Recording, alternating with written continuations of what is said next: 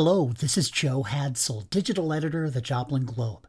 Remember me, the guy who used to bring you weekly episodes of What a Week Joplin, that podcast?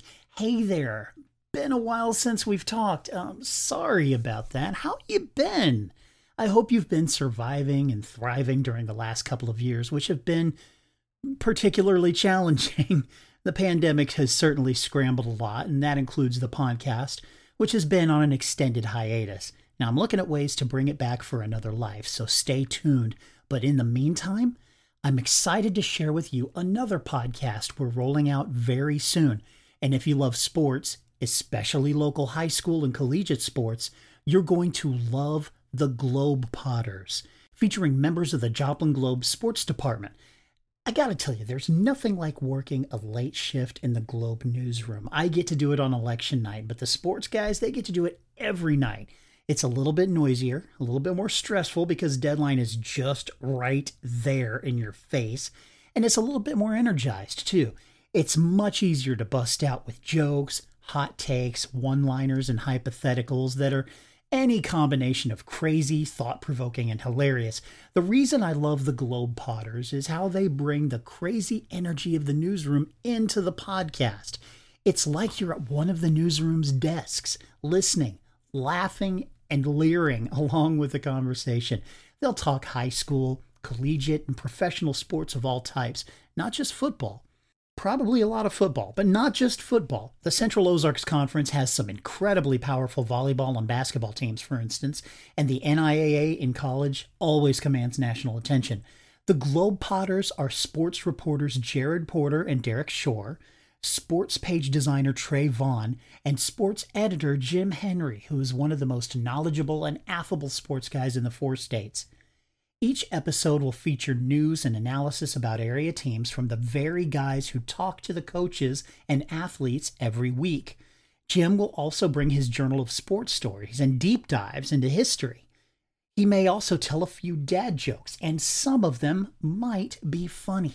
I can't wait for you to hear the Globepodders. In fact, I'm so excited that I wanted to share with you a test session that we did. We got the guys together to get a feel for the format, and man, did it flow naturally and awesomely. Now, be kind to us. There's some parts where we got some names wrong. There's no fancy intro music and that kind of thing, but it gives you a great sneak peek about what each episode of the Globepodders will sound like. We'll post the first few episodes in this channel on your favorite podcast app. And in the future, it'll be on its own channel, just in case sports aren't your thing. Totally understand. You can also find each episode on joplinglobe.com. So, without further ado, let me introduce Jim Henry, Trey Vaughan, Derek Shore, and Jared Porter, the Globepodders. Hello, and welcome to yet another edition of the Joplin Globepodders podcast, brought to you by the Joplin Globe Sports Department. Myself, Trey Vaughan, with me, Jim Henry, Jared Porter, and Derek Shore. How are we doing today, guys? Doing good. Doing great. Another week closer to high school sports action. Can't wait for it to get started. Out underway. Looking forward to it. Absolutely. So we have a couple of jamborees coming up uh, here in the area. Carthage is hosting a jamboree as well as Joplin. Uh, can you guys tell me uh, anything you're looking forward to or looking for in those two jamborees uh, this Friday?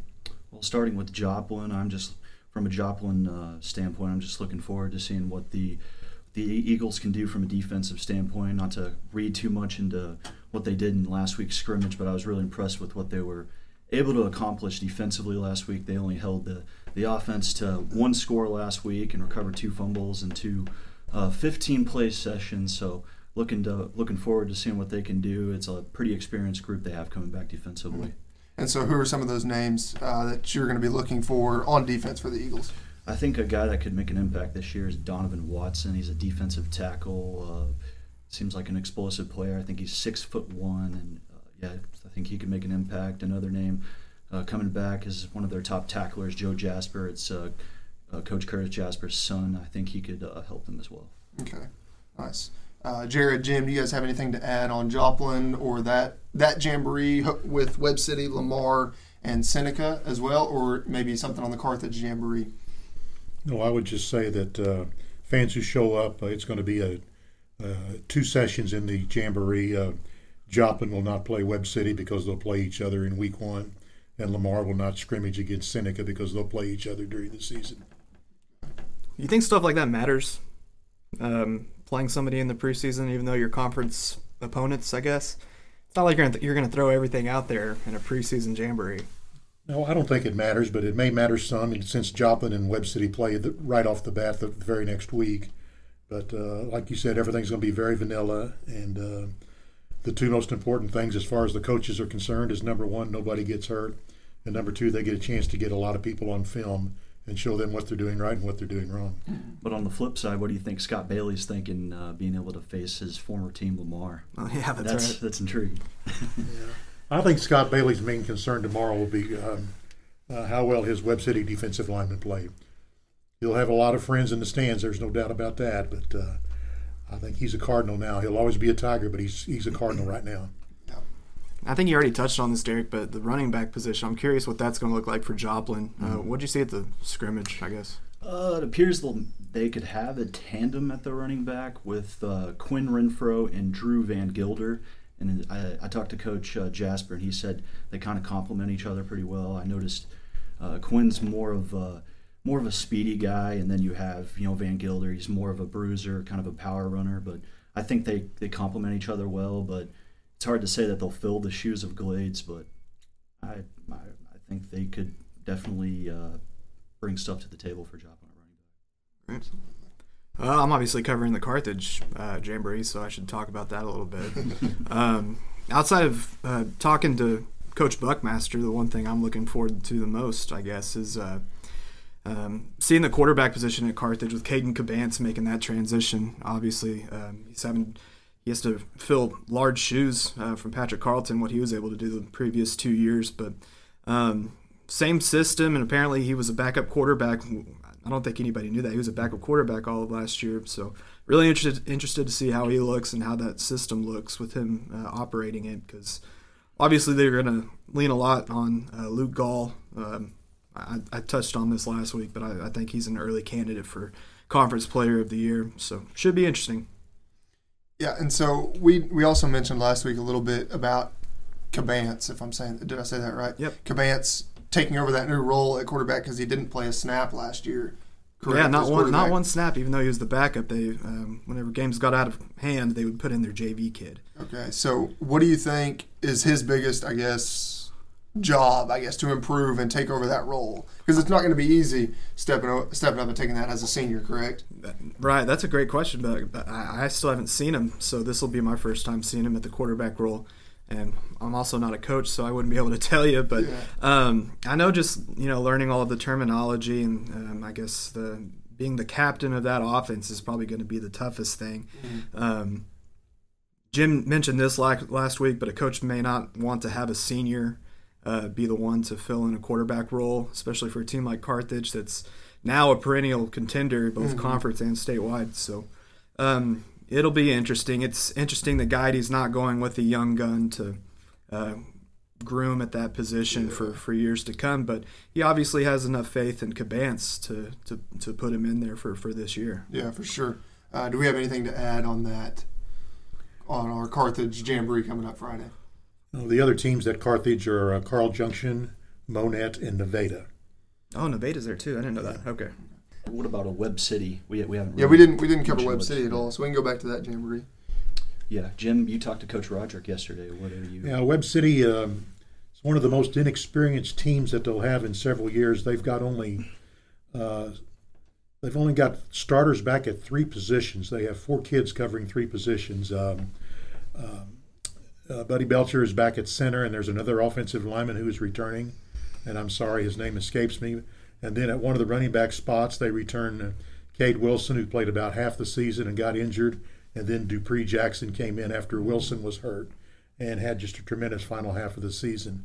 Uh, they have more experience back on defense, but uh, there'll be a lot of new faces on offense, and it's also the the least depth that the Cardinals have had in several years. But like with any good program, they've got kids there who have patiently waited for their turn to play on Friday night. Well, their turn is comes in 2021, so the Cardinals will have another great year. There's no doubt about that. Webb City doesn't ever really re- rebuild. I mean, I know they're young, but it's it's just a thing with Webb City. You don't expect them to take a step back, right? You'd be crazy to think they won't be the favorites to win the COC, right? Yeah, I mean until until somebody does, they are the favorites, and uh, and you know running that uh, split back veer offense, the option, and uh, not running a fast break offense like we talked about in the past. Uh, the Cardinals will always be right there. One of the teams that could potentially dethrone, you know, a Carthage or a Webb City is Nixa. What were your impressions just talking to Coach? Coach, um, his name also escapes me. Uh, Coach from Um, Nixa. Perry. Yeah, Coach Perry, John Perry, right? Yeah. Um, funny guy. I love talking to him. I've only spoken with him twice, I think, and since he uh, arrived at Nixa, Nixa last year. But obviously, right away, I think he took his team to a nine and three record in his first season. Um, this is a Nixa team that kind of struggled in recent years, despite all the talent they had. Nixa always has talent. It seems like uh, they always have a bunch of really good basketball athletes, but um, like I said, took them to a 9-3 season. They made it to the I believe the district championship game and lost to the eventual state champion, uh, Raymore Peculiar. Um, interestingly, that was the closest game Raymore Peculiar had played in the entire playoffs, and they it, you know went on to win a state championship. But they obviously have a lot of good things going on over there at Nixa. Um, several all conference uh, performers from a year ago. Uh, yeah, they're gonna be they're gonna be stout. If, if they're not the favorites, then you know they're right there with Webb City and Carthage absolutely. probably. I think another favorite that could come out of our area that kind of an obvious title contenders in uh, Lamar. I mean, they have to replace Case Sanders, but I mean, aside from Case and I, I believe uh, a lineman, they replace five to six all-state players. Uh, they look like they're going to be loaded offensively and defensively this year. Uh, I don't know. I think just think they're going to be scary again. for sure. Another one of those teams that seems to never take a step Yeah, back, even yeah. though they graduate all these players, but they just come back revamped the next year. Powerhouses year after year. It's, it's impressive. How impressive was it what Bishore was able to do in his first year? Yeah, Joel, Joel Bishore. Mhm. Yeah, as a, I believe he was an underclassman last year, and stepping in as a, at a skill position to do what he did was pretty impressive. He's seems like uh, the athletic bloodline's definitely running the, the Bishore family for sure. No, I was talking about Coach Bishore. Oh, Coach. Yeah. Oh, sorry. First year's a, Regardless, but yeah. Either way, I mean, they're both. Yeah. Uh, they both did good, did a great job last year. So yeah, know, Coach is Jeff B. Shore, right? Jared. Jared, Jared Bishore. Jared B. Shore. Okay. Um, well, we've messed up Lamar's names a lot. It's Case Tucker, right? Yeah, Case Tucker. Yeah, he's now a baseball player at Missouri Southern. But uh, Coach B. Shore, you know, the the story is uh, you don't want to follow the legend who's the coach. You want to be the guy after the guy who followed the legend. but he stepped in and uh, didn't miss a beat and uh, played an exciting brand of football. Didn't use the two quarterback system like Coach Bailey did, but uh, went on took him to the state championship game in an exciting, unexpectedly low scoring 63 victory over St. Pius X out of Kansas City. Great first name, Coach Bishore. Really good first name. seems like something a Jared would say about a Jared. Uh, True. So, uh, if we'll take a break here to jump into a little segment we plan on having, we're going to call it Jim's Journal. Uh, Jim, do you have a journal for us today? Something in That's your what we're journal? calling to- it. Jim's to- journal. Yeah. That's funny. That I sound- like story time with Jim. What what happened to that? Well, I don't know. That sounds. I think that sounded too grandpa-ish. I don't know, but uh, Too very much. yeah, maybe I, we should just say, "Gather around, boys and girls." Uh, here's a story about Eden Santiago. there you go. Eden Santiago. Uh, he played point guard at Missouri Southern from 1998 to 2002. Uh, six foot one, came in at 154 pounds his freshman year, bulked up to 172 his senior year. He was the coach on the floor. Uh, people called him the Little General, and he was the point guard his sophomore year when Missouri Southern had its best season ever, 30 and three. Uh, lost in the national semifinal game to Metro State on a loose ball foul with 1.5 seconds left. And Metro State made the first free throw and missed the second and won by a point. Uh, uh, one thing about Eden, uh, when he graduated, he led all of NCAA Division II in both career assists and career steals. Uh, most teams tried to play off of him and defend, uh, tried to uh, uh, defend the pass against him, make him. Uh, lost my train of thought. But Truman State was one team that wanted to make Santiago score to beat them, and he certainly did that. He played four games at Truman State, and every game he played there, he set a career high. His last game of his senior year in the regular season, he had 37 points, nine assists, six steals, two rebounds to lead Missouri Southern to a 101 to 77 victory. And Missouri Southern had two starters out with the flu. And in the second half, he missed two shots, had 21 points, five assists, four steals. One of his best performances of uh, of his career. And uh, I remember the lead to my story that day was the worst thing about his performance was it was six hours away from home. and uh, why am I talking about Eden Santiago? Well, of course, Ed was part of the Puerto Rico connection that Missouri Southern had back around the turn of the century. And uh, next week, Eden is the coach of the Puerto Rico under 16 national team as they go to Mexico and play in a national championships qualifier. And their first game is Monday against Team USA, which is ranked number one in the world. So um, everyone will be anxious to see how Puerto Rico does against the United States. But uh, congratulations to Eden on this award, and this honor. Absolutely. That's awesome. Really cool. You didn't save your best stuff for later. Like you had, you had to bust out Start the, us off with the big the one. big guns. wow. Uh, so Very where, cool. where does Santiago stand in terms of MSSU basketball players to you? Well, to me, he's obviously in my top 10 of all time favorites to watch to play, but uh, he is probably about as popular of a player as they've had. If they if they had name, image, likeness back in 2000, who, he would have had sponsors. He would, could have looked like a NASCAR driver on his uniform with all the logos he could have had. Are they doing that? Logos on the uniform? No, I Uh, don't think that's going to be allowed. That's the next step, right? yes. Maybe maybe hide them on the sneakers Yes. before you start putting them on the uniform. Put a little sticker next to the Nike logo on your shoe. All right. So first, uh, what do we call it? Jim's journal. Yes. All right. Awesome. First now it's ever- time for Derek's diary. There you go. Derek, you can tell us something that happened last year. Unfortunately, I don't have anything for the Derry's Diary. Maybe, maybe next week. Uh, so anything else to add in terms of local sports? Do we have volleyball, soccer, uh, or or some more football on Jamboree that we would like to talk about before we uh, wrap up today's show? Yeah, I mean, we have uh, a number of previews we've done. I think I've, I've already written almost six previews in two days, and yeah, plan to see some more content and previews up on our site for sure. And I know we have a lot of Friday night football fans in the area, but uh, the COC is uh, good not only in football, but they've also one of the best volleyball conferences Mhm. around. And uh, Carl Junction is going to be loaded. Webb City is going to be good. Joplin has a new coach, and uh, so uh, there's going to be a lot of good Central Ozark Conference volleyball action this this fall also. Absolutely. I think the conference being good. I think um, the s- setter at Carl Junction names drawing a blank, but signing to Arkansas. I think Logan that Jones, yes. Logan Jones. I think that just speaks to the talent inside of the COC in volleyball. Especially those teams out east. The COC East Yes. teams.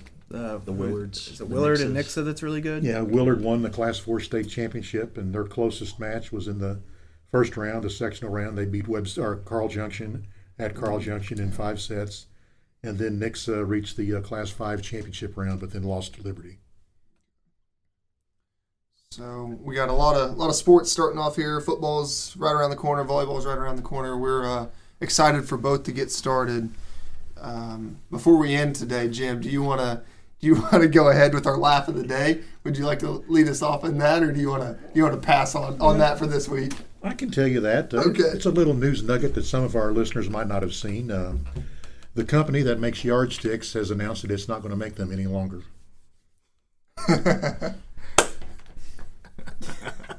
That's pretty good. I like that one. It, it was it was quiet for a couple seconds while everybody tried to Process. digest what was just said. What he just said, yeah. Uh, I'll, I'll add a. I thought you were gonna do your bakery one. I'm disappointed now. Yeah, I'll add it. That one's dad joke. podcast friendly. You can use it. It is podcast friendly. Uh, I'll add a dad joke real quick before we get out of here. Uh, guys, I've been reading a book about anti gravity recently, and it is impossible to put down. Well, thank you for listening. We don't expect you back next week. Maybe stay away from the science jokes with this crowd. All right, I think that'll wrap us up for this week. Uh, another edition of the Joplin Globepodders is in the books. Thank you guys for listening. And again, I am Trey Vaughan. I'm Derek. Jared Shore. Shore. Just kidding. Jared Porter. I think he he didn't say his last name, so I, it was in my head. Jim Henry. I'm Jared Porter. That's Derek I'm Short. Derek Shore. Okay.